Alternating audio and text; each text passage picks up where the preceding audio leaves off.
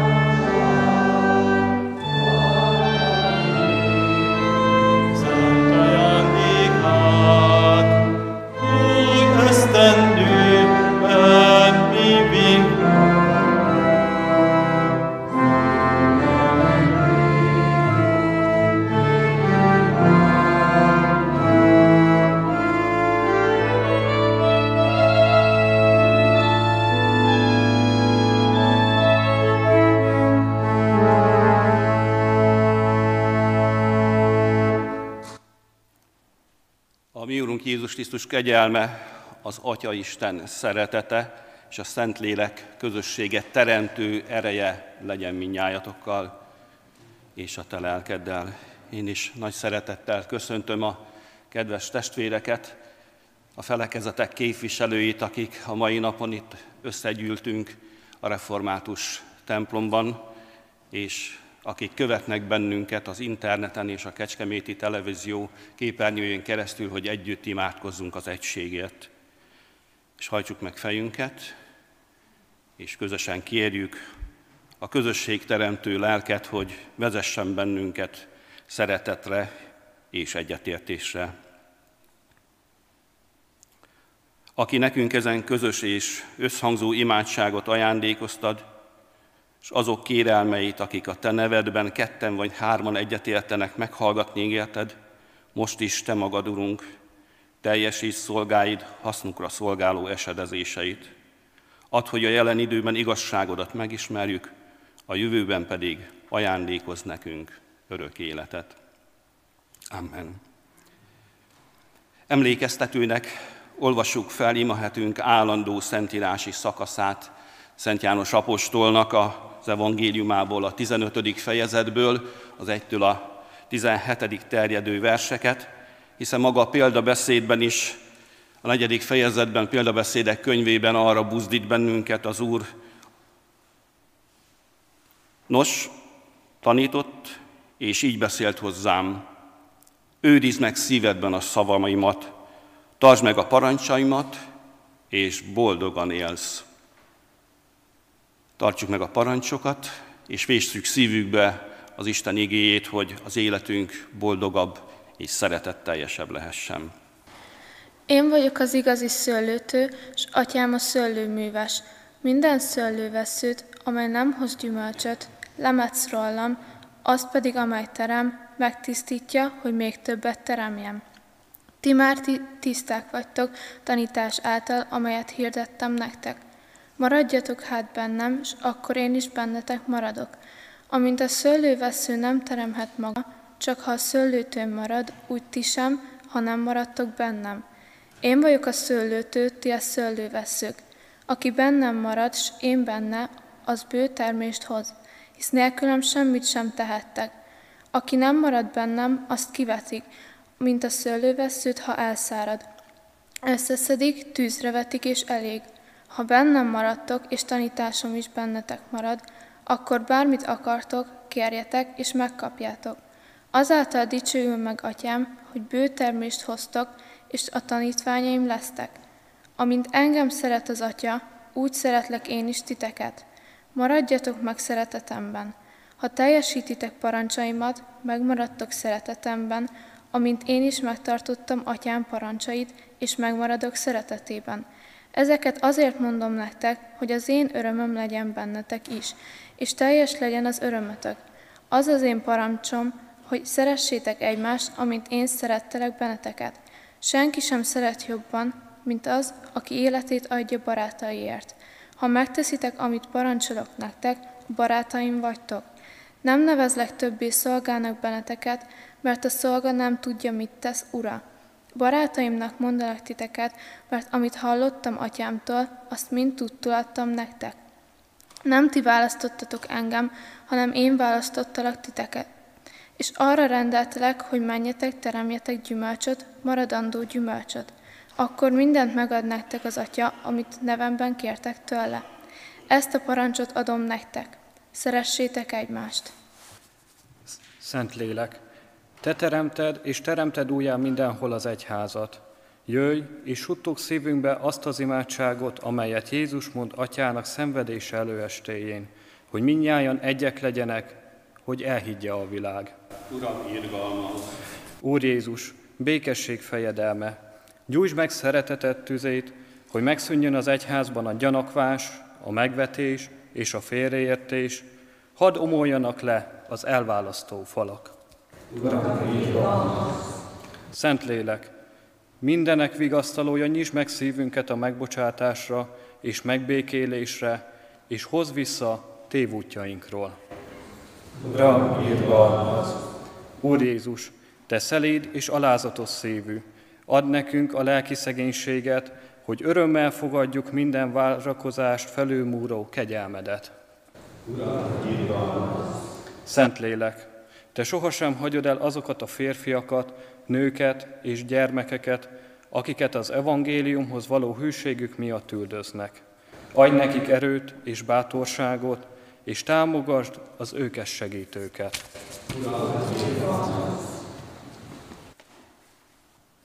Mennyei király vigasztaló, igazságnak lelke, ki mindenütt jelen vagy, és mindeneket betöltesz. Minden jónak kód feje, és az életnek megadója. Jöjj el és lakozzal mi bennünk, és tisztíts meg minket minden szánytől, és üdvözíts gyorságos, a mi lelkünket. Áldás békesség, dicsőség Jézus Krisztusnak, dicsértessék a Jézus Krisztus. És még sorolhatnám azt a sok köszöntést és dicséretet, amit magában a köszönésünkben az Isten felé tudjuk emelni a szívünket. Az előbb feleségem a nálunk a Szentlélek segítségül hívó imáját, a mennyei király vigasztalót énekelte el, hogy igenis a Szentlélek egyesítő ereje vezessen bennünket az igazi egységre, ahonnan távol van minden keserűség, minden fájdalom, minden ellenségeskedés, nézeteltérés, mert az Isten azt akarja, hogy szeretetben éljünk egymással. A mai ökumenikus esténknek a vezérfonala a közös imádság, és hogy már az első alkalommal is Kuti József lelkésztársam említette, hogy minden napnak van egy mottója, egy elmondata Szent János evangéliumából, itt a 15. fejezetből. A mai napnak a mottója a 15. vers, amely így hangzik, többé nem mondalak titeket szolgáknak, azonban barátaimnak mondalak titeket. A közös imádság most a mottunk, és ehhez segít nekünk két szentírási szakasz is, hogy a szívünket a közös imádságra tudjuk hangolni. Az egyik a római levél 8. fejezetéből a 26. 27. vers, amikor ezt mondja az apostol, hogy gyöngeségünkben segítségünkre siet a lélek, mert még azt sem tudjuk, hogyan kell helyesen imádkozni. A lélek azonban maga jár közben értünk, szavakban nem önthető sóhajtozásokkal. És ő, aki a szíveket vizsgálja, tudja, mi a lélek gondolata, mert Isten tetszése szerint jár közbe a szentekért. És Lukács evangéliumából hozza azt az aranyos jelenetet, amikor Jézus megkéri az egyik tanítványa, hogy tanítsa meg őket imádkozni. 11. fejezet, 1-től 4. tartó versét olvasom föl. Történt egyszer, hogy valahol éppen imádkozott, mármint Jézus, amikor befejezte egyik tanítványa kérte, Uram, taníts meg minket imádkozni, mint ahogy János is megtanította a tanítványait. Erre így szólt hozzájuk. Amikor imádkoztok, ezt mondjátok, Atyánk, szenteltessék meg a neved, jöjjön el a te országod, add meg a szükséges kenyerünket minden nap, bocsáss meg bűneinket, amint mi is megbocsátunk minden ellenünk vétőnek, és ne vigy minket kísértésbe. Isten kegyelméből keresztény vagyok. Tetteim szerint nagy bűnös, hivatásom szerint hontalan vándor, a legalacsonyabb sorból, s helységről helységre zarándokolok. Tulajdonom a következő. Hátamon egy zsák száraz kenyérrel. Mellemen a szentírás, ennyi mindenem. A Szent Háromság ünnepét követő 24. héten bementem egy templomba, déli Isten tiszteletet imádkozni. A Tesszalonikékhez írt első levelét olvasták az apostolnak, az ötödik fejezet 17. versét, amelyben ez áll, szüntelen imádkozzatok. Ez a szó nagyon megragadott, és elkezdtem gondolkodni, hogyan lehet szüntelen imádkozni, amikor az embernek még mást is kell tennie, hogy életét fenntartsa. Fellapoztam a Bibliámat, és ott saját szememmel láttam azt, amit hallottam. Minden alkalommal imádkozzatok a lélekben könyörögve, és imákat mondva. Gondolkoztam. Gondolkoztam, de megoldást nem találtam. Krisztusban szeretett testvérek, az előbb idéztem az Arándok elbeszélése című irodalmi mű főszereplőjét, aki színes nyelven mesél. Elmondja, hogyan tanulta meg ő a zarándok a szüntelen imádságot. Elmondja, vándorlásának útján kísérője nem volt más, csak a Szentírás, a Biblia, meg néhány darab száraz kenyér. Utitársa a szüntelen imádság, vagyis Jézus nevének ismétlése ajkával, lélegzetvételével, egész valójával, és az Isten él már menne az imádság által. Megváltozik körülötte minden, új arcot ölt a természet. A fák, a madarak, az erdők, a vadállatok, az idegen emberek, az egész mindenség új életet él, az Istenről beszél neki mindenki. Arról az Istenről beszél, aki kapcsolatot tart fenn velünk. Ugyanúgy keres minket, ugyanúgy megszólít minket, ahogyan Ádámot is kereste annak idején a csodálatos édenkertben, hogy Ádám, hát hol vagy? Isten Krisztusban jött el, hogy találkozzon velünk. Jézus állandó imádságban él, bensőséges egységben az atyával, miközben barátjává tanítványait fogadja, és mindazokat, akik vele tartanak és találkoznak. És bevezeti őket, mint ahogy most is hallottuk, Lukács evangéliumából, a számára is a legdrágábba, abba a szeretett kapcsolatba az atyával. Azzal az atyával, akit mi már mi atyánknak nevezhetünk és mondhatunk. Az imádság csodálatos találkozás magával az Istennel. Ezt a csodás találkozást sokféleképpen definiálhatjuk. Egy-egy érdekes gondolatot hadd olvassak föl. Például Damaszkuszi Szent János ezt mondja, az ima a lélek, a szív felemelése az Istenhez és a szükséges javak kérése.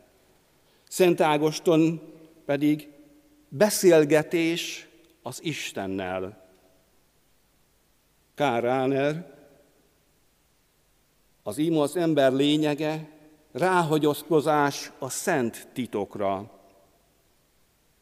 Anthony Bloom, az ima Isten keresése, találkozás Istennel és közösségre lépés ővele. Nálunk a katolikus egyház katekizmusa pedig ezt mondja, az ima élet annyi, mint állandóan a Szent Háromságos Isten jelenlétében élni. Mindannyian tudjuk és hittanórákon tanultuk, hogy az imádság az lehet egyéni, de ugyanúgy lehet másokkal közös is kifejezheti a mi dicsőítésünket Isten felé, a hálaadásunkat, a kérésünket, a könyörgésünket, magasztalhatjuk, panaszkodhatunk, és lehet egyszerű csend is. Ám sokszor az az érzésünk támad legalábbis, én sokszor érzem azt, ha szeretnék imádkozni, hogy valahogy nem vagyok képes rá. De ha Jézushoz fordulunk, mint ahogy a tanítvány is kérte, taníts engem, akkor már jó úton vagyok. Már elindulok Isten felé. Már a kívánság maga is imádság. Ezzel kapcsolatban Balsi Balázsnak a gondolatait hadd olvassam föl. Ő az egész egyházú évünkre minden egyes napra írt egy rövid elmélkedést a szentírási szakaszokhoz. Ott az egyikben így fogalmaz. Ha nagyon szeretnék imádkozni, ha egyre inkább szenvedünk amiatt, hogy nem tudunk imádkozni, de vágyunk rá, akkor nyugodjunk meg. Ez a vágyakozás többet ér, mint sok olyan imádkozás, amikor az eszünk nincs ott, se a szívünk vágyakozása. Ez a tanítvány, amikor látta Jézust imádkozni, már a Szentlélek hatása alá került, aki szívünkben az élő víz forrása. Az Isten utáni vágyakozást fakasztva kimondhatatlan sóhajtozásokkal imádkozik bennünk, mint ahogy hallottuk is az előbb idézett római levélből. És így folytatja, a keresztény imádság tulajdonképpen nem más, mint, mint részvétel Jézus imádságában. Abban a párbeszédben, amelyet az Isten fia folytat atyával a Szentlélekben öröktől fogva és örökké. A közös imának különleges ereje van az elkölcsi életünkre. Akik együtt tudnak imádkozni, azoknak könnyebb az együttműködés is. Mert az ima az nagyon intim dolog. Ha ott egyet tudunk érteni, együtt tudunk sóhajtozni, akkor már sokkal könnyebb egymás gondolatait is, egymás cselekedeteit is követni, átvenni, támogatni. Amelyik család együtt imádkozok, az együtt is marad. Igazi család egyházzá válik. A barátok egymásért is együtt imádkoznak, énekelnek, a szavakkal, a csend által lényegében közösséget teremtenek. Ha más hagyományú keresztényekkel imádkozunk, akkor megtapasztaljuk az egységet a barátság köteléke által, amely lényegében tőle származik, tőle, akiben nincsen megosztottság, nincs szétszakadás. A formák, a külsőségek változhatnak, színesedhetnek, én inkább így mondom, de ugyanaz a lélek köt össze bennünket. A Szentlélek megmutatja, hogy mit kell kérnünk. Anthony de Mello írja, egy ember keresztül kasul utazta a világot, csak hogy személyesen meggyőződhessen a Mester hírének valódiságáról. Mit csinált a te mestered? kérdezte az egyik tanítványt. Nos, vannak csodák és csodák. Nálatok azt tekintik csodának, ha Isten teljesíti valakinek az akaratát. Nálunk az a csoda, ha valaki teljesíti az Isten akaratát. Az ima tehát nem más, mint keresés. Keresés annak az Istennek, aki már előzetesen megszólított minket, majd találkozás és egyesülés ő vele. Az ima Isten és az ember közös cselekedete. A lélekből és belőlünk fakad. A lélek tanít imádkozni. Az ima nem egyszerűen csak beszéd, hanem az egész életünk találkozása és egyesülése az Istennel. És a helyes válasz erre a keresésre az, ha nem csak szavakkal dicsőítjük az Istent, hanem az egész életünk is nem más, mint egy nagy dicsőítés, szinte mondhatnám úgy, mint egy nagy liturgia. És az is igaz, hogy az új szövetségi ima nem ugyanaz, mint a többi vallás imája. Ez az ima szent háromságos, azaz a fiúval, az atya akarata felé fordulunk a lélekben. Az ima nem más, mint a háromszor szent Isten jelenlétében élni. Úgy élni, mint gyermek, mint felnőtt, diák, nyugdíjas, aki dolgozik, beteg, vagy lelkész, vagy orvos, vagy akármilyen más foglalkozású. Isten jelenlétében élni, szeretni, dolgozni, szenvedni, és hát majd Isten jelenlétében meghalni is. Katekizmusunk azt mondja, a keresztény imádság és a keresztény élet elválaszthatatlan egymástól. Az ima visszahat az erkölcsi életünkre. Mindegyikünk úgy imádkozik, ahogyan él. Mindegyikünk úgy él, ahogyan imádkozik, mondja ezt is a katekizmusunk. Azaz, amilyen a mi imánk, olyan lesz a mi életünk is. Az igényes ima igényes élethez vezet. Az igénytelen, felszínes ima az életben is igénytelenséget, felszínességet szül. Ha tehát szeretnénk jól élni, akkor érdekünk jól imádkozni. A jó élet a jó imádságban kezdődik el. Mert az ima és a tett nem választható szét, nem külön világ. Az ima az életvezetésnek mondhatnám úgy a pilótája. Hol jelenik meg az ima áldása az ő és hatásosság az életünkben? Tehetjük fel a kérdést. Van egy közmondás. Ki mint él, úgy ítél. Érvényes ez az imára is. Ki mint imádkozik, ki fordul az Isten felé az imáiban, olyan lesz az élete, olyanok lesznek a döntései. Az ima visszahat az életünkre. Alexis Karl, egy neves orvos mondta, az imádságnak az emberi lélekre és testre gyakorolt hatása épp úgy kimutatható, mint az emberi szervezet működése. Az ima növeli a szellemi és testi energiákat. Növekszik benne az erkölcsi erő. Igen. Minden tettünk és döntésünk előtt imába kellene fordulni az Isten felé. Ez az Isten felé forduló, vagy fordulás, az az alapot adja, az irányt, az értékrendet, az erőt, az életkedvünket, mondhatnám úgy még a vidámságunkat is, a kitartást, az erényt ajándékozza. Néhány gondolatot vagy tippet hagyadjak erre. Mondjuk az imádságba tervezzük és hozzuk meg a nagy döntéseket. Nagyon jó Istennel megbeszélni, mondjuk a fiataloknak, hogy milyen pályát válasszanak. Megkérdezni, hogy vajon mit szánt neki élethivatásnak a mindenható Isten. Vagy hogyan vigyázunk a családunkra, barátainkra, hogyan viseljük el a szenvedést.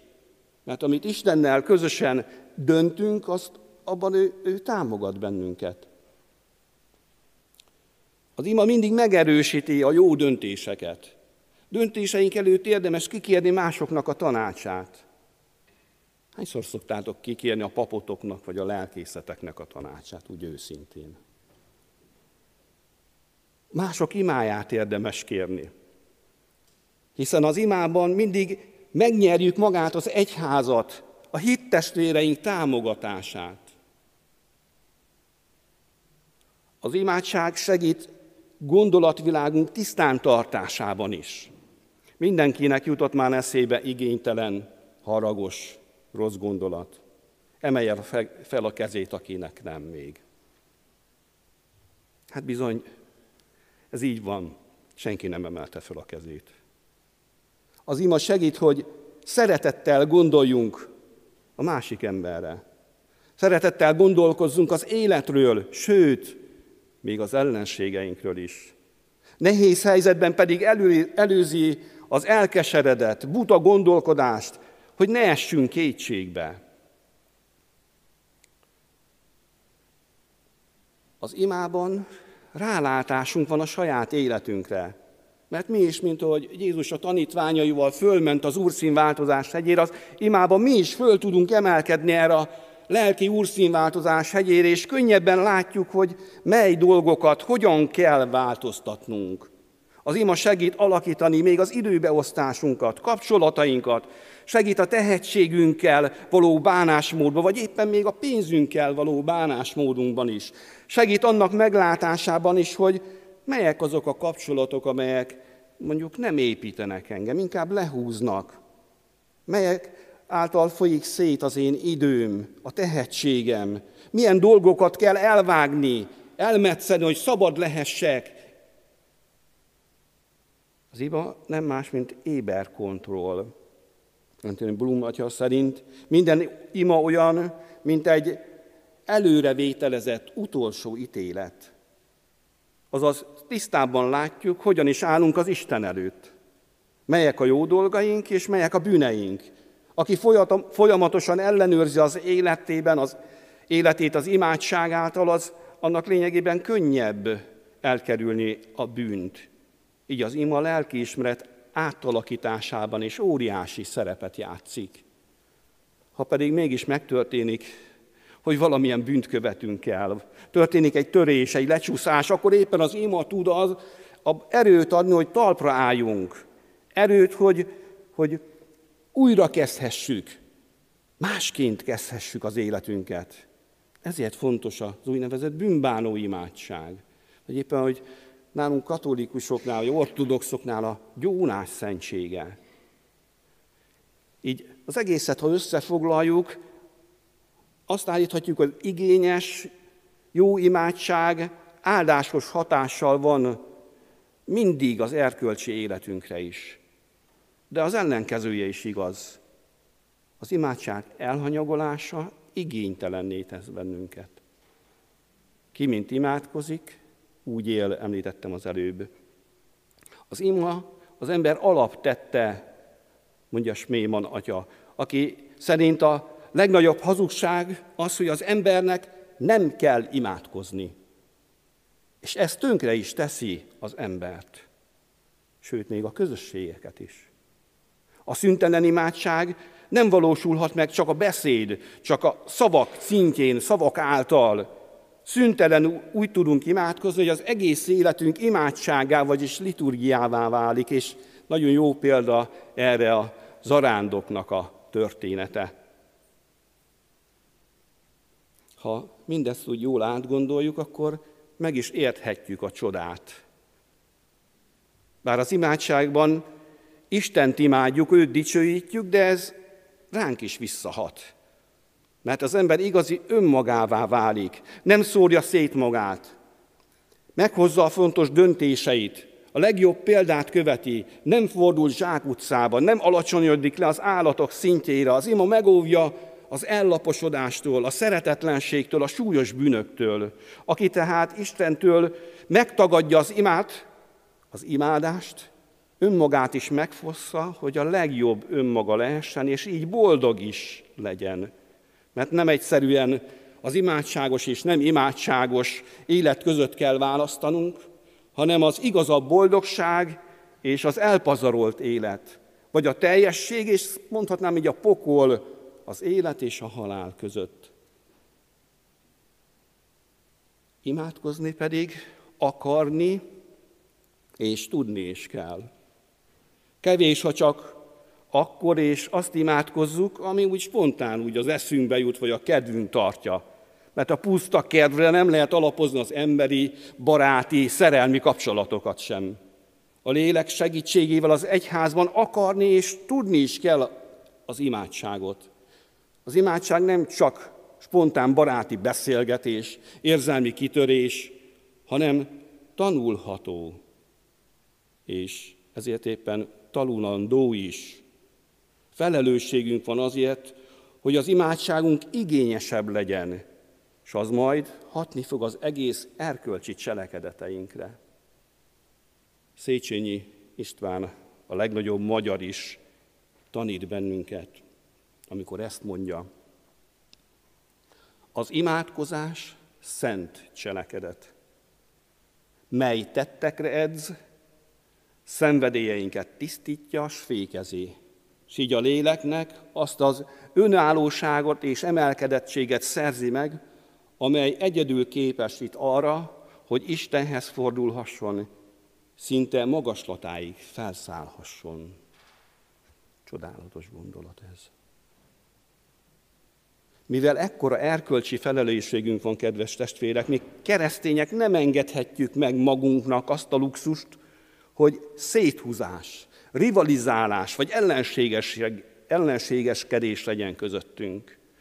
Nem tehetjük meg, hogy mások kedvéért eldobjuk csodálatos lelki örökségünket. Vajon az emberek kedvét keressem ezzel, vagy az Istenét teszi fel a kérdés Pálapostól a Galatáknál? Talán az embereknek akarok tetszeni? Ha az embereknek tetszését keresem, nem volnék Krisztus szolgája. Különösen most, amikor Európa meghasonlott, amikor több országban az olyan folyik a vita, hogy az édesapa vagy az édesanya helyett egyes vagy kettes szülőt írjanak be a személyi okmányokba, ahol a férfi vagy a női illemhelyek helyett közös vécéket építsenek, amikor az őshonos kisebbség nyelvéhez, kultúrához való jogához nem engedik, hogy hozzáférjenek, egy mozdulattal lesöprik az egészet, és milliónyi, milliónyi ember véleményét veszik semmibe, magukat olyan politikai előttnek való kisebbségek. Amikor a szabadság eszméjét az elkölcsi szabadság gyűri maga alá. Amikor a szabad véleménynyilvánítást és vallásszabadságot a keresztények üldözése váltja fel. Amikor mindenki másnak szabad véleményt nyilvánítani, csak az egyháznak nem.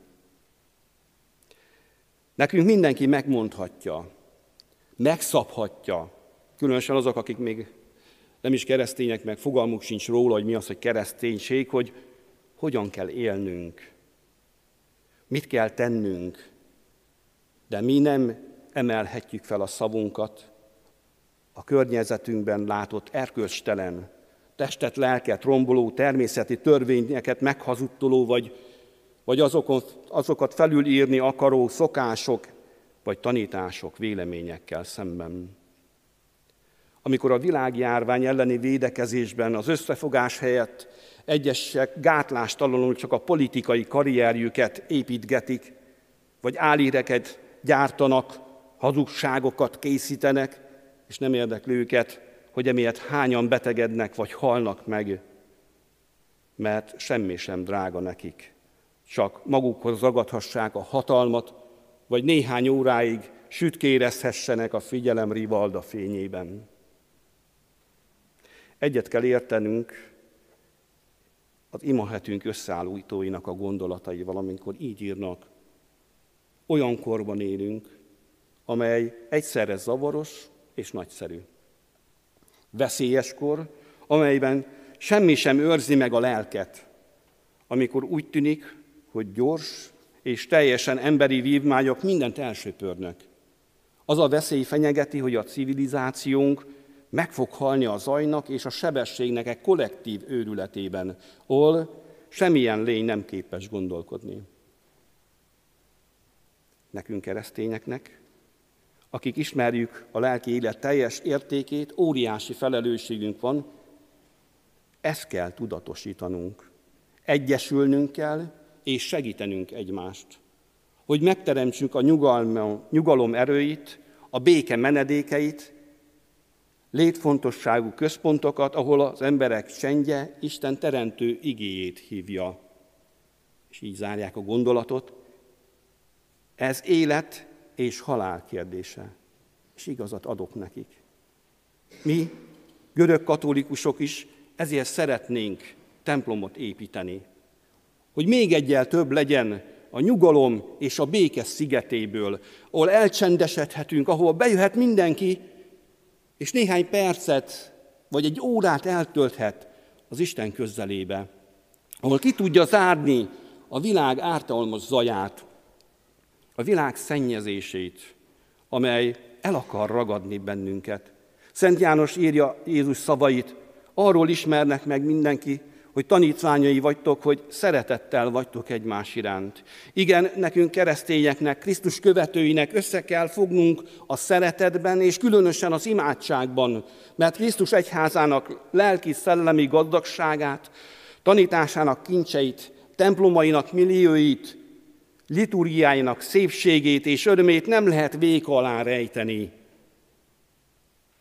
Nem elég csak a Facebookon vagy a Youtube-on követni, vagy a kecskeméti televízión belenézegetni az Isten tiszteletekben. Nagyon hasznosak ezek, de mégsem elég.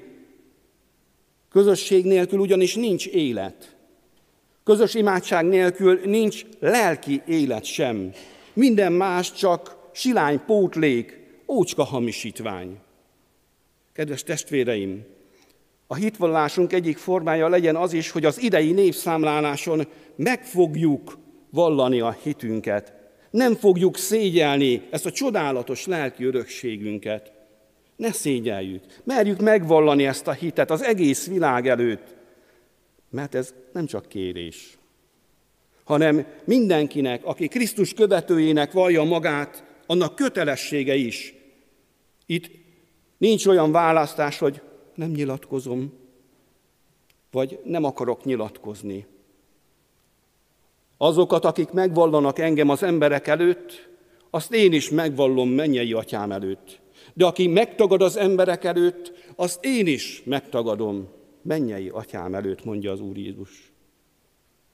Ugyanakkor nem csak Jézus barátainak kell lennünk, hanem egymás barátainak is. Az igaz barát az, aki képes áldozatot hozni, aki az életét is képes feláldozni Jézus szavaival élve a barátjáért. Jézus bebizonyította, hogy nincs fele baráti szeretet kereszt nélkül. Egyedül a kereszt, a másikért hozott áldozat mutatja meg a szeretet kimeríthetetlen mélységeit. A keresztények közötti megosztottság, az egymástól való távolodás botrány, mivel az Istentől való távolodást is jelenti.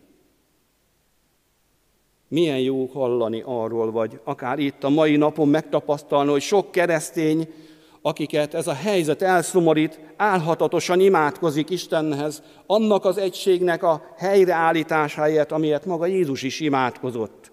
Krisztus főpapi imájában arra hív, hogy térjünk vissza hozzá, és kerüljünk közelebb egymáshoz is, örvendezve a sokszínűségünk gazdagságán. Én bennük, te bennem, hogy ők is teljesen egyé legyenek, és megtudja a világ, hogy te küldtél engem, és szereted őket, amit engem szerettél.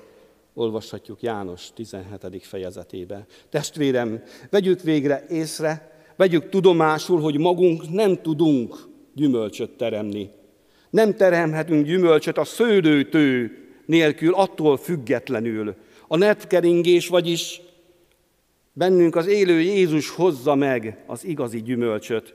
Az ő szeretetében, kizárólag a szőlőtőn, mint szőlővesszők megmaradva jár át bennünket az ő életeinek a teljessége. Maradjunk meg a szeretetében, maradjunk meg a szőlőtőn, hogy jó gyümölcsöket teremjünk. Amen. Imádkozzunk. Úr Jézus, egész életed imádság volt, tökéletes egységben az atyával.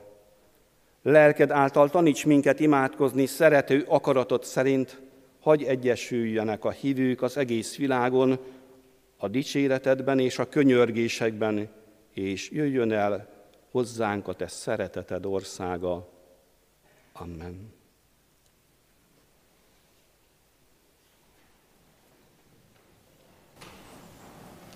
Enyhe világossága, a szent és boldog, és halhatatlan mennyei Atya, Isteni dicsőségének, Jézus Krisztus, eljövén a napnak lenyugvásához, és látván az esteli fényt, áldjuk az atyát, s a fiút, és a Szent Lélek Istent, mert te méltó vagy, hogy minden időben szent hangon énekeljünk te néked, Isten fia, ki éltet adsz a világnak, miért is ez a világ? Dicsőít téged. Felkérem Félix Nagy Klára tanárnőt, olvassa fel a gyermekeket örömmel fogadó szülők ökumenikus imádságát. Többé nem mondalak titeket szolgáknak, azonban barátaimnak mondalak. Isten kapcsolatot akar tartani velünk. Krisztusban jött el, hogy találkozzon velünk. Ő imádságban, bensőséges egységben élt atyával, miközben tanítványai és mindazok barátja lett, akikkel találkozott. Bevezette őket az atyával való szeretet kapcsolatba. Az imádság lehet egyéni vagy közösségi. Kifejezhet magasztalást, panaszt, könyörgést, hálaadást. Néha nem érezzük képesek magunkat az imára. De ha Jézushoz fordulunk, és arra kérjük, tanítson minket, akkor már jó úton vagyunk, hiszen már a kívánságunk is imádság. Amikor másokkal együtt megyünk Istenhez, az énekek, a szavak, a csend által közösség alakul. Ha más hagyományú keresztényekkel imádkozunk, meglephet, hogy megtapasztaljuk az egységet a barátság köteléke által, amely tőle származik. Tőle, aki minden megosztottságon túl van. A formák változhatnak, de ugyanaz a lélek köt össze bennünket. A közös imádság azonban nem ad felmentést a személyes imádság alól. Ezek egymásra támaszkodnak. Minden nap építsük bensőséges kapcsolatunkat Jézussal. Úr Jézus, egész életed imádság volt. Tökéletes egységben az Atyával. Lelked által taníts minket imádkozni szerető akaratod szerint. Hadd egyesüljenek a hívők az egész világon, a dicséretben, a könyörgésben, és jöjjön el szereteted országa. A közös imának hatalmas ereje van. Jézus Krisztus is azt mondta, mert ahol ketten vagy hárman összejönnek az én nevemben, ott vagyok közöttük. Tanítsuk meg mi is gyermekeinknek, hogy imádkozni jó, közösen, egyetértésben imádkozni, lelket felemelő, legyünk követendő példa számukra az imádságban. Üljünk le ma egy égő gyertyalán köré, és imádkozzunk együtt gyermekeinkkel, adjunk hálát, kérjünk erőt és kegyelmet, hogy egy olyan jövőt tudjunk nevelni, ahol értik és érzik majd a gyermekeink, hogy az imádság olyan fontos a lelkünknek, mint egy levegővétel a test számára. A közös ima erejével gondoljunk még a mai napon az abortált, a földi életre még nem született magzatokra. Mondjunk el értük és családjaikért is egy imát. Isten gyógyító és megbékítő szeretetének szolgáiként kaptuk az elhivatást. Ez a szolgálat csak akkor lehet gyümölcsöző, ha Istenben maradunk, mint a vessző, az igazi szőlőtőn, aki Jézus Krisztus. Amikor közelebb kerülünk Istenhez, egymáshoz is közelebb kerülünk. Képzeljünk el egy kört, a földre rajzolva, a, a kör jelképezi a világot. A középpont Istent jelképezi, és az utak a középponthoz az emberek különböző élethelyzetei. Ha a világban élő emberek közelebb akarnak kerülni Istenhez, a középpont felé tartanak. Amennyivel közelebb kerülnek Istenhez, egymáshoz is közelebb kerülnek. És minél közelebb kerülnek egymáshoz, Istenhez is annyival közelebb kerülnek. Kedves testvérek, fennállva mondjuk el az Úrtól tanult imádságunkat. Mi atyánk, aki a mennyekben vagy, szenteltessék meg a te neved, jöjjön el a te országod, legyen meg a te akaratod, amint a mennyben, úgy a földön is. Minden napi kenyerünket add meg nekünk ma, és bocsáss meg védkeinket, miképpen mi is megbocsátunk az ellenünk védkezőknek, és ne vigy minket kísértésbe, de szabadíts meg a gonosztól. Mert Téd az ország, a hatalom és a dicsőség mindörökké. Amen. Foglaljunk helyet testvérek, és néhány hirdetést hallgassunk meg. Mindenek előtt nagy szeretettel köszönöm meg görög katolikus testvéreinknek a ma esti liturgiát, Fecák László parókus atyának pedig Isten igének a hirdetését közöttünk. A holnapi napon is folytatódik az ökumenikus imaheti sorozatunk. Kis János evangélikus elnök lelkész hirdeti az igét. Pénteken Finta József eh, plébános atya, érseki helynök lesz az ige hirdetőnk, szombaton pedig Mike Sámuel, baptista lelkipásztor, tolmácsolja majd Isten üzenetét ebben a közösségben. Készüljünk ezekre az alkalmakra, imádságos szívvel, hívogassunk másokat is, akár ide a templomba, akár a képernyők elé. Ennek a hétnek egy közös adakozása, adakozási célja is van, melyet a lelkipásztorok úgy határoztak meg, hogy az idén ez a kórház misszió szolgálatát lesz hivatott segíteni, mindazoknak a szolgálatát, akik a kórházban a betegek között végzik Isten igének a hirdetését, hogy ők is ebből erőt meríthessenek, gyógyulás forrása lehessen számukra, így támogassuk ezt a célt persei adományainkkal. Az áldás vétele után a 475. dicséretünkkel fogjuk majd zárni Isten tiszteletünket. A 475. dicséretünk a református énekes könyvben így kezdődik, imádkozzatok és buzgón kérjetek. Alázatos szívvel fogadjuk Isten áldását. Legyetek egyek, hogy higgye a világ, maradjatok meg az ő szeretetében, menjetek el a világba, és teremjétek ennek a szeretetnek a gyümölcsét. Az Úr áldása rátok az ő kegyelmével és ember szeretetével, mindig, most és mindenkor, és örökkön, örökké. Amen.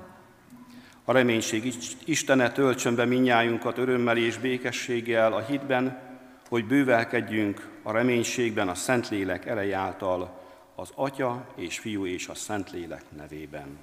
Amen.